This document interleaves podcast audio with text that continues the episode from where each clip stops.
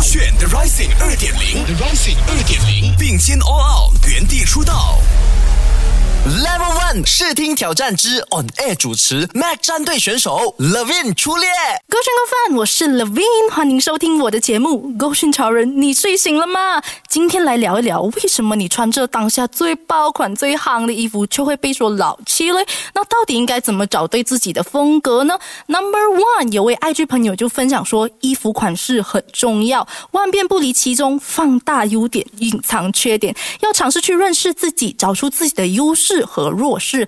Example，优点的话，比如说你是锁骨好看的，你就可以多穿一字肩的衣服啦，尽量去露自己锁骨的上衣。那如果说你是腿很细的朋友呢，就可以多穿高跟鞋，凸显你腿长的优势，间接的去转移别人的注意力到你优势的部分。那再来 example，如果说是缺点的话，像我手臂粗，我会很常穿泡泡袖，就我会尽量去避免穿无袖上衣。诶，其实我还蛮赞同他的看法诶，像我之前哦，我看李玲珑穿的衣服很好看嘛，我就去买同款哦，结果忽略了我们之间的身高是不一样的，所以穿起来根本不是我想象的那样。哈，说到这里，一定有人讲，哎呀，我没有优点，我一无是处怎么办？千万不要说这种话，朋友，每个人都有自己的闪光点，多照照镜子就会发现啦。当然，颜色的选择也很重要，所以下一期我就来跟你分享怎么选择适合自己肤色的颜色。哈哈，想知道是吗？就先到 Go 选到 MI 为我助力，我我是 Team Mac 的 Levine。